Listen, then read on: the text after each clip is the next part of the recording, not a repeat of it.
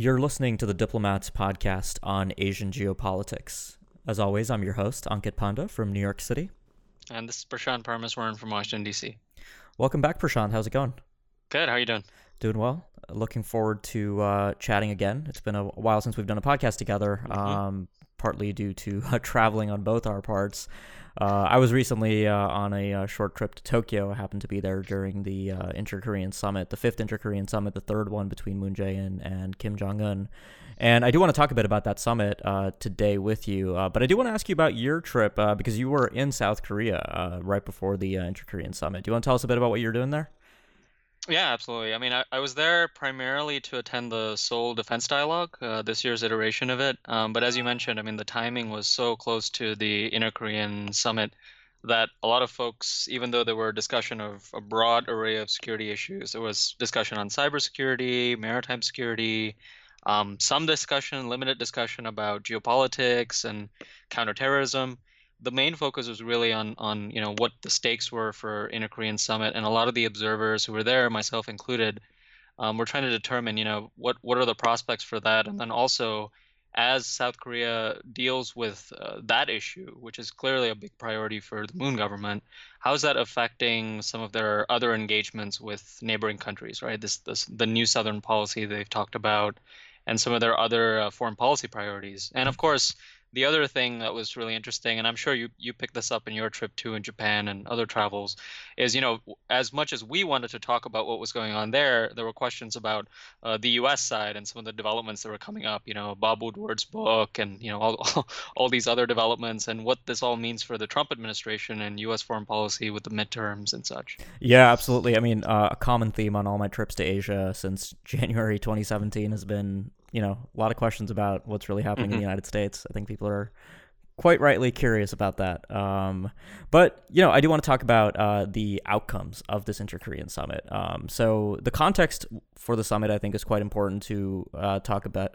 Uh, talk a bit about, right? So we had a complete logjam in U.S. North Korea talks, quite predictably, I might add. Um, it actually sort of seemed inevitable the moment Mike Pompeo left Pyongyang in early July that this was where things would go. Um, and I, would said as early as you know mid July that there would probably be a second Trump Kim summit because of what the North Koreans were saying, which was that only the leaders could really make progress. But yeah, you know, by the end of August, Trump cancels Pompeo's scheduled trip to Pyongyang after receiving a letter from Kim Yong Chol, Pompeo's negotiating counterpart in North Korea.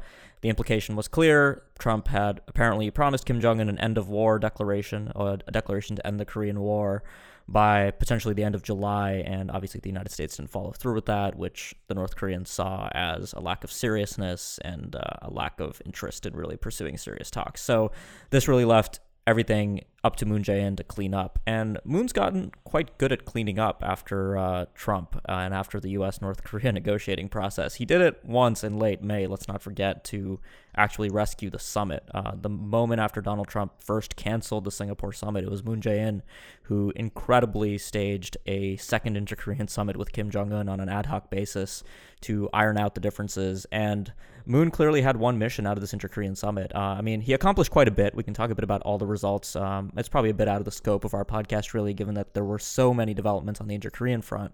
But really, the big, big issue was to take something with him to New York, where he was headed after Pyongyang, to show Donald Trump that progress on the denuclearization issue was still happening and that negotiations with North Korea were worth carrying forward. And I have to say, I mean, at a high level, I think the sort of public relations component of this was very handled very well by Moon. Um, he was in New York for UN Week, met with Trump, and I think he walked away having completely salvaged this process. Uh, he, uh, you know, uh, I've said that he effectively defibrillated the uh, dying or dead U.S. Uh, North Korea negotiating mm-hmm. process. So for now, we're back on track.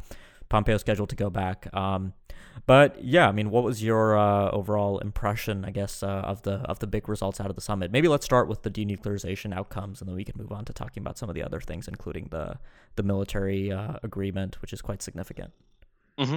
Yeah, I mean, I, I think uh, the the sense that you gave was was correct, which is that on on uh, notions like denuclearization or, or even sort of a, a reduction in, in what the North Koreans have been doing, we haven't really seen a lot of progress, right? So from the US side, we've gotten a sort of sense of a rough timeline, notions that, you know, whether it's by 2021 or what they expect out of North Korea, there seems, to be shifting goalposts from the US side.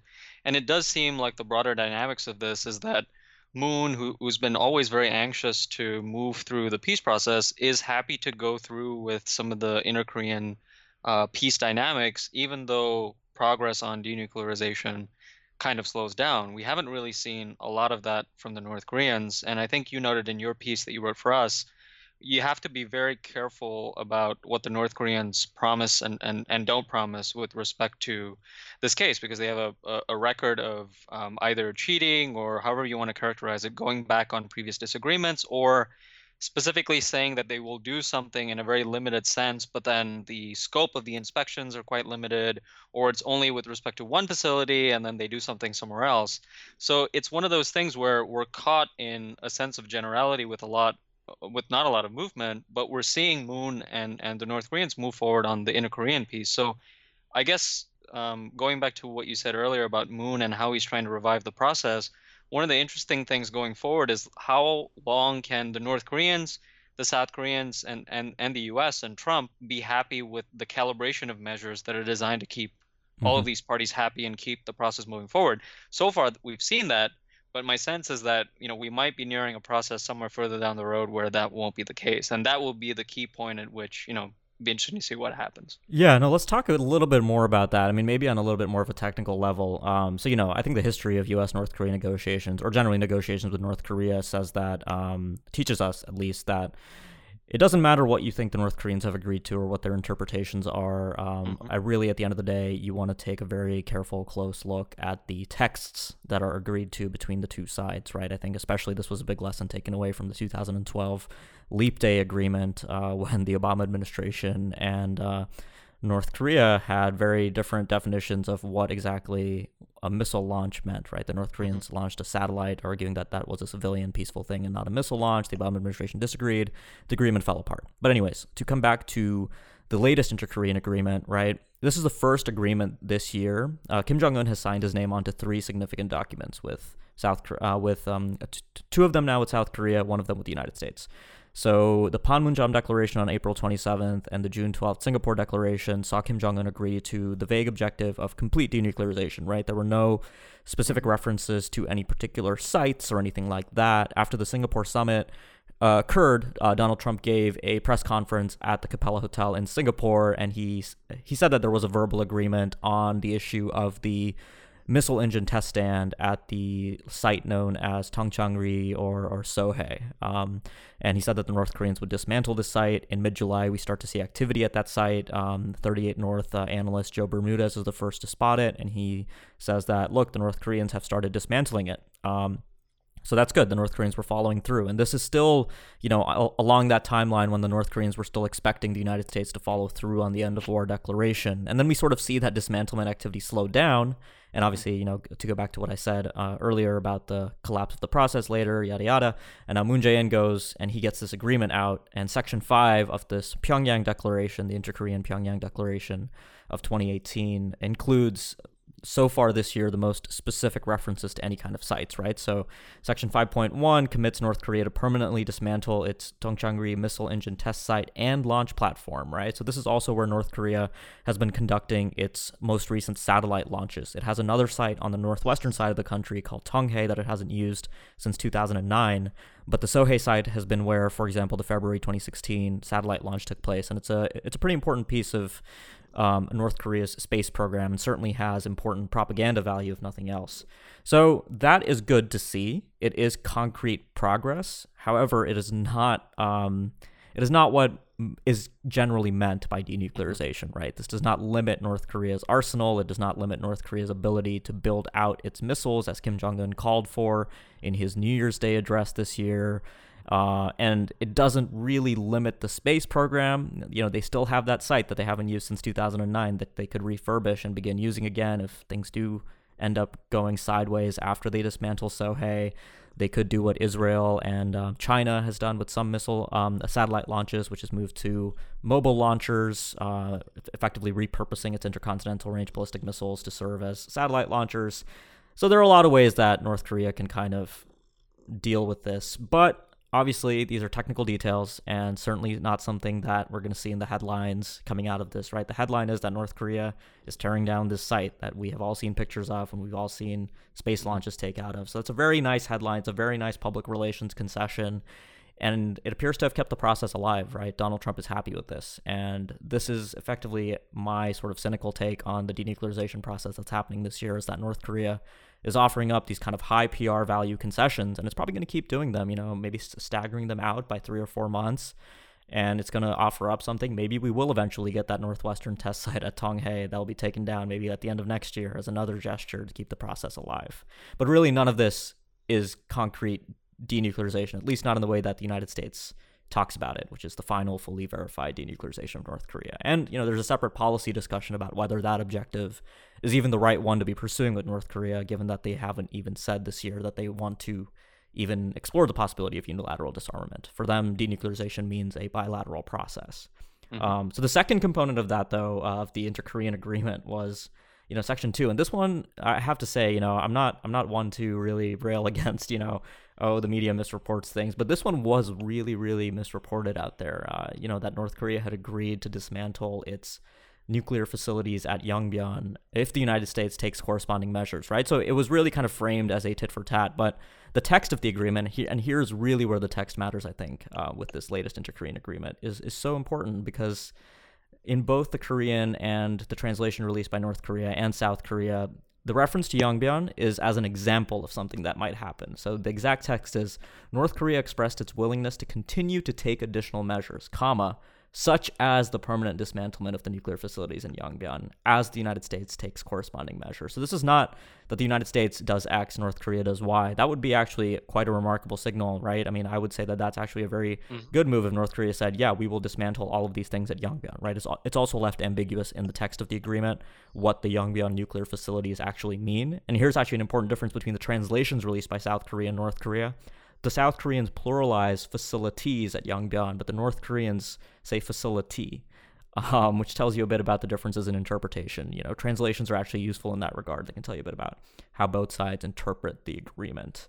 Um, but anyways, before I get too rambly, I mean that's my overall take here. I mean what is happening is really a very limited form of quote unquote denuclearization. It's just enough to allow Moon Jae-in to keep his inter-Korean peace process alive and keep U.S. North Korea talks going without a return of, of uh, to the fire and fury that we saw in August 2017. And obviously, nobody wants to go back to that. But it's not real denuclearization. Yeah, that's right. And I think the the dynamics here for the North Korean side is, is important too, right? I, I think for the North Koreans, they probably calculate that they can continue to do these sort of uh, staggered uh, agreements, as you pointed out, right? These staggered concessions or mini concessions, and that they can probably get away with some of that at least for some time because, you know, Moon really wants this. And it does seem like Trump, relative to sort of a, a an orthodox or more orthodox U.S. leader, is willing to countenance or at least live with some of these uh, limited concessions because I, I do think that there's an element of this where he thinks, I mean, this is good for him. I mean, he's continuing to parade this as, oh, it's great, you know, US and North Korea are, are going on fine. You know, I was the one who was playing a role in this. And the North Koreans are keen to kind of stoke his ego too, right, in that respect. So, and I guess the question goes back to what you said earlier, which is when all when push comes to shove and we have these concessions over time, you know, where do we stand on inter-Korean relations, which is a separate part of this? And then where do we stand on North Korea's engagement internationally and domestically, which I think, you know, it seems Kim wants to push in that full swing. Mm-hmm. And then where do we stand on denuclearization? And it seems like, you know, from what we've suggested so far, denuclearization is going to significantly lag those other aspects, right? Right, right. Yeah, um, yeah and it's really been remarkable to see Moon Jae-in market these concessions in New York uh, this past mm-hmm. week. Um, I mean, you know, listening to Moon's interview, for example, with Fox News, his address at the Council on Foreign Relations here, uh, it's hard not to get the sense that Moon is exaggerating um, considerably about what North Korea is Right. giving up. Right? I mean, he he flat out implied that the dismantlement of the site at Sohae means that North Korea cannot conduct long range missile tests anymore, which is just false because they have road mobile launchers and they can continue to launch missiles from wherever they please in the country. Really, they don't need this one specific site. Uh, right? It's been described as a launch pad, but that's only the case for satellite launches. And uh, separately, uh, we've seen multiple statements, including from the Blue House spokesperson, implying that Yongbyon, once Yongbyon's gone, North Korea's ability to produce nuclear materials is effectively gone. Again, that's not true, right? We, um, I reported to Diplomat about the confidential site known as Kangson by the U.S. intelligence community that's thought to exist. Another site is thought to exist for uranium enrichment. Uh, Yongbyon is no longer the only sort of source of nuclear materials um, enrichment and production in, in North Korea. Uh, Mhm. So, you know, those things matter uh, because at the end of the day, I mean, you know, I'm actually not a maximalist on the denuclearization issue. So if we if we're honest about what we're doing, I think that's a good thing, right? And what is happening right now is effectively North Korea, as we saw with the military parade when it didn't show off any nuclear capable assets on September 9th. North Korea is giving its nuclear program a much lower profile as it's focusing on economic development. Uh, Mhm. Especially after last year, it declared its deterrent complete. So now it's behaving like a more normal nuclear country. It's not showing off its missiles every couple weeks and launching them over uh, Japan or what have you. Uh, but as it's doing that, the process right now is going to allow North Korea to simply keep what it has and just give up these little things. But anyways, I think we've talked enough about denuclearization. We can come back to this issue, but maybe once we have another Pompeo trip. Uh, Mhm. Although I do think Pompeo's trip to Pyongyang, uh, when it happens, is going to be about logistics and agenda items for the second Trump Kim summit. I don't think it will be a serious, um, you know, brass tacks negotiation session. Simply because I think we've seen that Pompeo, uh, the North Koreans don't think that Pompeo is the person to have those talks with. I think that's the big lesson to come out of the July uh, exchange and certainly what we've seen after that. Um, but let's go talk about the inter-Korean stuff because I think that's really important and it gets left out a lot in a lot of the press coverage that we see of inter-Korean issues in the West, which does get bogged down with the nuclear issue. Um, so this agreement on military issues, I think, is really significant, Prashant. Um, and you know, it, Mm. it's funny that the Seoul Defense Dialogue happened right before they agreed to this agreement. Uh, so this has been in the works all summer. Uh, really, there have been working level talks at the demilitarized zone between military representatives of the Korean People's Army and the South Korean um, Republic of Korea Armed Forces uh, at a high level. Regardless of what happened at this inter-Korean summit, it was always going to end in a major military CBM agreement. This was always kind of in the cards. I think the two Koreas could have released it earlier, but they decided to hang on to it as a positive concession to come out of the inter-Korean summit. Uh, and the agreement is, is controversial. Uh, so I don't know if you heard about this at the defense dialogue, but when I was in Seoul, I had a lot of conversations with retired South Korean military officers about sort of conventional arms control and CBMs with Mhm. North Korea. And there were concessions, um, you know, uh, serious concerns about things like a no-fly zone, uh, because a no-fly zone really is an asymmetric exchange because South Korea has considerably more advanced aerial intelligence, surveillance, and reconnaissance capabilities compared to North Korea. So this new no-fly zone that's been implemented on either side of the DMZ really is seen by some South Koreans as a serious giveaway to North Korea, and there are concerns that this could actually be destabilizing in some ways. But you know, I think the maritime uh, component of this uh, is is quite positive along the northern limit line in the um, in the West Sea, and um, the removal of ground posts, um, a guard post from the demilitarized zone is also another positive move. Um, so really, I think what we're seeing here is the two Koreas have made some serious progress on reducing conventional military tensions. Uh, if a, if a new Korean war does start, it is likely to begin with some kind of conventional exchange. Uh, so these are positive moves. But another thing that I think was left out of this process that we're starting to see the hints of is that uh, United Nations Command um, and and U.S. Forces Korea appear not to have been consulted very seriously on this agreement, and we're starting to see the uh, inklings of that. We just had a confirmation hearing for General uh, Robert Abrams, who will become the next uh, commander of U.S. Forces Korea after General Vincent Brooks steps down, and he implied that that wasn't really part of the process, and that might cause issues because the inter-Korean agreement is binding on the two Koreas, but it doesn't necessarily stop U.S. Uh, forces in Korea from using, let's say, aerial drones or the U 2 stationed at Osan Air Base to conduct surveillance of North Korea. And that could actually cause a crisis if the North Koreans can't tell what's a U.S. asset and what's a South Korean asset. It could be seen as a violation of the uh, no fly zone, for instance. So there are alliance coordination issues here that do concern me a little bit. But I think the agreement overall is is a good step forward and certainly sets up the kind of confidence building that's necessary for the peace process to carry forward. Um, I don't know if you had any uh, insights from the defense dialogue about about some of this uh, conventional uh, confidence building stuff, Prashant.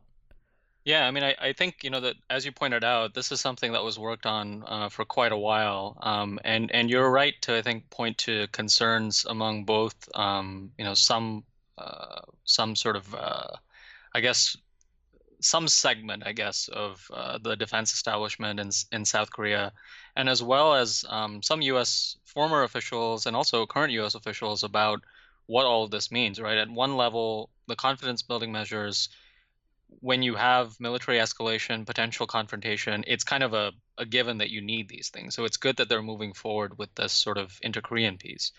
But uh, there are also several elements of these that are concerning. I mean, the first is, as you noted, right, alliance coordination with respect to the United States and, and South Korea. The, you're still continuing to hear, right, like some elements about, you know, what does all of this mean for the future of the U.S. military presence? How will these things be coordinated? Um, so that's one angle. The second is the sort of, I guess we shouldn't assume uh, that just because Moon is quite early on in his term, that the domestic consensus around uh, and in South Korea with respect to this pursuit of inter-Korean peace wouldn't necessarily sour, um, you know, further into his term, if we see the North Koreans revert back to their behavior or there sort of comes up sort of elements of opposition, right? So, you know, when I was in South Korea and even before that, I mean, there have been concerns about everything from, you know, what is the cost that South Korea is preparing to bear with respect to inter-Korean, you know, unification potentially forward and also inter-Korean peace. There's all concerns about what the North Koreans are doing and the moving goalposts with respect to denuclearization. And there's that domestic debate in South Korea, which I think is important to keep in mind. And then one other element, um, you know, that that we should touch on also is this notion of you know there's an understanding that this inter-Korean process is going to lead to economic support from South Korea to North Korea eventually, right? And there and that brings into bear another element of the discussion we've, we've talked about in the podcast before, which is South Korea's international obligations, right, with respect to the United Nations and, and, right. and the like. And I guess as we move further along, we're going to see all of these tension points come come to bear, whether it's with the United States, whether it's with international obligations, or it's sort of domestic pressure points within South Korea. I still think, I mean, the Moon government, if anything, when I was when I was in Seoul, I, I came away, you know, very clear that they're, you know, pursuing this full swing uh, ahead and you know full steam ahead for all of this. And but I'm not sure if you know this is going to continue to be the case moving ahead because I suspect that you know with North Korea you should always be very cautious about this linear trajectory of any kind of movement, right? Yeah, I think you're right, um, and that's really the sense that I got in South Korea too. I mean, the the movement on the sanctions busting front has actually been quite interesting to observe. Um, I think you know over the summer after the Singapore summit, uh, representatives of the Blue House in South Korea were quite clear that uh, they recognized that cooperation had limits under the international sanctions regime against Pyongyang. But I think now we're sort of seeing the South Koreans uh, inevitably pushing through that, right? I mean, the opening mm-hmm. of the mm-hmm. joint liaison office in Kaesong was a big move uh, for them, uh, which the United States alleged was in violation of international sanctions. The South Koreans disagreed. They said it was effectively a uh, consular privilege as a sort of diplomatic facility between the two Koreas. Uh, but now, you know, the resumption of um, tours to um, Mount Kumgang, for example, risks violating um, sanctions on bulk cash transfers to North Korea.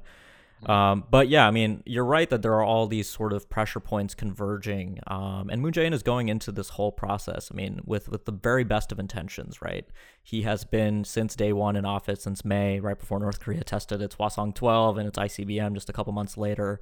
Uh, he's been very clear about the fact that he wants to pursue a round of inter-Korean peace, sort of taking away the lessons of things that went wrong in 2000 and 2007. He was on the front lines in 2007 as, as chief of staff to uh, Roh Moo-hyun, the mm-hmm. former uh, South Korean president at the time. Um, and clearly he's had success. Uh, I think this is an inter, uh, you know, unprecedented period of inter-Korean engagement uh, with three summits and the kinds of things that the two leaders are talking about. And certainly, I mean, symbolically, you know, we haven't even talked about the fact that Kim Jong un and Moon Jae-in made a visit to Mount Paektu together, yeah. which was really an incredible moment. I mean, it's really hard not to look at that and, you know, sort of feel like, um, you know, this dream of unification that the two Koreas have had for so long uh, is really, you know, alive in a way that it hasn't been uh, for a while. But but you know, um, hope is not necessarily a um, a strategy, uh, especially with these nagging issues that are are very serious with North Korea, right? I mean, the international community, in, including South Korea, I mean, frankly, hasn't recalibrated its view on the denuclearization issue, right? Um, everybody will sort of privately, at least independent folks who aren't part of government, privately admit that they don't expect North Korea to necessarily give up its weapons in the short term. Mm-hmm. But yet, all of all uh, all of what's going on right now with short-term policymaking is sort of premised around this idea of denuclearization, and it's good to see Pompeo saying uh, recently that there's no particularly pressing timeline, contrary to John Bolton's sort of one-year pledge. Um, but really, I think you know there are all these walls that are going to have to be um, jumped over if this process is to move forward, and some of them might just be a little bit too high, uh, including you know sanctions and the and the denuclearization issue. So I think we're going to get to that pretty quickly. Yeah. Um. So Prashant, let's maybe take five minutes before we close out the podcast. Uh, I do want to talk a bit about something a little bit out of left field. We're going to jump away from the Korean Peninsula and come to the Indian Ocean.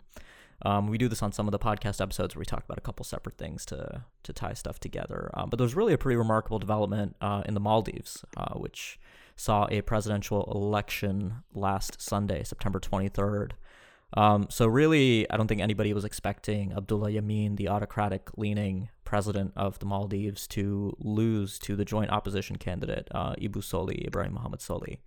Um, the election turnout was incredible. Almost 90% of the voting eligible population of the Maldives came out to the polls, delivered 58% of the vote to the opposition candidate, and Yameen, after 36 hours, ended up conceding. Uh, it's really a remarkable moment. Uh, it has geopolitical connotations to it, given that the Maldives has constantly been talked about recently in the context of the uh, so called competition between India and China in the Indian Ocean but yeah, it's uh, it, it's pretty remarkable. I mean, what was your uh, broad picture takeaway from this uh, remarkable election result? Well, I, I think the the big takeaway is, I mean, this immediately kind of you know reminded me of the case in Malaysia, right, which is kind of proximate to to this election outcome because you had the case where um, the establishment had basically since taking power, had basically stacked virtually all the institutions uh, in its favor, had embarked on a massive opposition crackdown, and had all but ensured that you know they would win, right? Um, and still, you know, you had the case that the opposition came to power. So that's the sort of inherent domestic shock uh, that we're experiencing with respect to the Maldives and the election. And then the other part of this is just, I mean, this continuing, as you noted, since this is a geopolitics podcast, this sort of notion that this election might have different uh, fortunes with respect to either China and India, right? So the notion that um, Yameen was very much pro-China, and now you could have the emergence of Solih and his new regime that are more towards pro-India or actually maybe less inclined towards China. I do think that you know it's important to keep in mind that this is far from a done deal, right? Like we the formal transfer of power is only taking place in mid-November. Mm-hmm. So we'll have to kind of see how that plays out.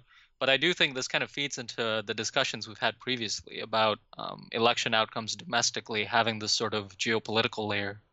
Yeah, no, absolutely. Um, I, you know, I have, I've been writing a few things. I have a new column coming out for the South China Morning Post on the Maldives election, and I actually caution against reading too much into the geopolitical dynamics here because I really do think, unlike unlike you know Mahathir and unlike um, Sirisena in uh, January 2015, a little bit more geographically proximate to the Maldives. Uh, in that election, we had a very similar scenario with Rajapaksa, widely seen as the pro-China president mm-hmm. incumbent, being sort of taken out in a shock election result by Sirisena, who's definitely more even-keeled in his foreign policy outlook.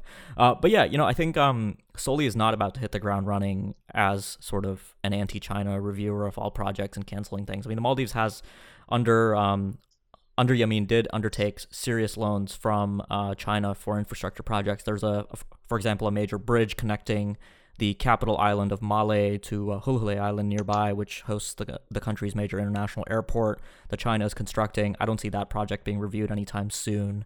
Um, and really, there's so much domestic work to be done just in terms of rebuilding democratic institutions that I really think this result is really more about the future of democracy in the country, right? I mean, I think that's also a lesson to be taken away from the fact that even if Yameen had planned to stock um, stack all the institutions in his favor, you can't really do anything about a you know near ninety percent Democratic turnout. I mean, people mm-hmm. power does have its place in a um, in a democracy with institutions still mostly present, right? I mean, the night before the election, there was actually a police raid on the opposition headquarters uh, in the Maldives, but even despite those efforts, uh, they they couldn't really stem the tide. Uh, for India, I mean, you know, I think the result will be very welcome. Uh, historically, Maldives and New Delhi have had a, a close relationship, but you know the lesson for India, and I think I've seen some Indian uh, commentators and analysts now talking about this, is you know uh, India's sort of had a rocky uh, couple years in its neighborhood, right? Nepal is obviously the big uh, the big outlier in in the sense that India, after the constitution was promulgated in September 2015, ended up cracking down uh-huh. and in, implementing an unofficial blockade, which hurt the ordinary people of Nepal. And now, effectively, KP Oli, the prime minister, has sort of taken Nepal towards China. And, you know, a lot of Indian commentators have blamed New Delhi. But even there, you know, domestic dynamics were really driving things. I mean, in in the same way that Maldives, the result in the Maldives isn't really a result of India doing something right, uh, in that very same way, you know, Nepal wasn't necessarily a result of India making terrible missteps. I mean, we can debate about you know the September 2015 moves and if they could have been handled better, but generally, I think you know these dynamics do have more to do with internal issues in these countries. Uh, but yeah, you know, I think the Maldives will have a lot of work to be um, a lot of work to be done. I mean, the big uh, the big issue though is Yameen as a personality was really taking the Maldives in the direction of something of a rogue state, right? I mean, uh, Maldives was kicked out of the Commonwealth, and really China and Saudi Arabia became its two biggest benefactors. Uh, so hopefully, this does help the Maldives sort of recalibrate itself as a more um, as a more normal country, and you know, with the pursuit of a free and open Indo-Pacific strategy now, uh, I think countries like the United States, Australia, Japan need to take more of an interest uh, in in a relatively small but strategically located country like the Maldives. Yeah, and, and the the geopolitical um, layer of this, the with respect to China and India, I mean, it, it is important to sort of stress that the governance challenges domestically um, for you know whether it's Solih or, or sort of any sort of future regime and government. I mean, these are serious governance challenges that have to be addressed, right? So whether it's corruption or or infrastructure, and I, I do think the big you know question that lies ahead for the Maldives is, you know, I mean, you've seen so many regime changes in the past few years. I mean, they just had a coup, right, back in 2012. Mm-hmm. So, what kind of is the future of this country with respect to governance and democracy challenges? And also, what's this the future of this coalition that basically is a really an anti-Yameen coalition, right? Right. I mean, a right. really, really unwieldy coalition of folks. Uh, how is that going to survive and you know and, and persist over time? I suspect that's kind of going to be the big question in the in the next year or two. Absolutely. Well, yeah. we covered a lot of ground on this podcast. yeah. All right. Well, Prashant, thanks a lot for joining me. And um, so, for listeners, if you uh, have been listening to the podcast for a while and you like what you hear, make sure you leave a review for us on iTunes. And if you haven't subscribed yet, make sure you do that too, so you can keep up with uh, future episodes we'll hopefully be we'll hopefully be back uh, early next week with another episode. Um, but I do have a little bit more travel coming up, so the podcast might be again a little bit off schedule. So apologize for that in advance, but we'll be back soon with more. Thanks a lot for listening.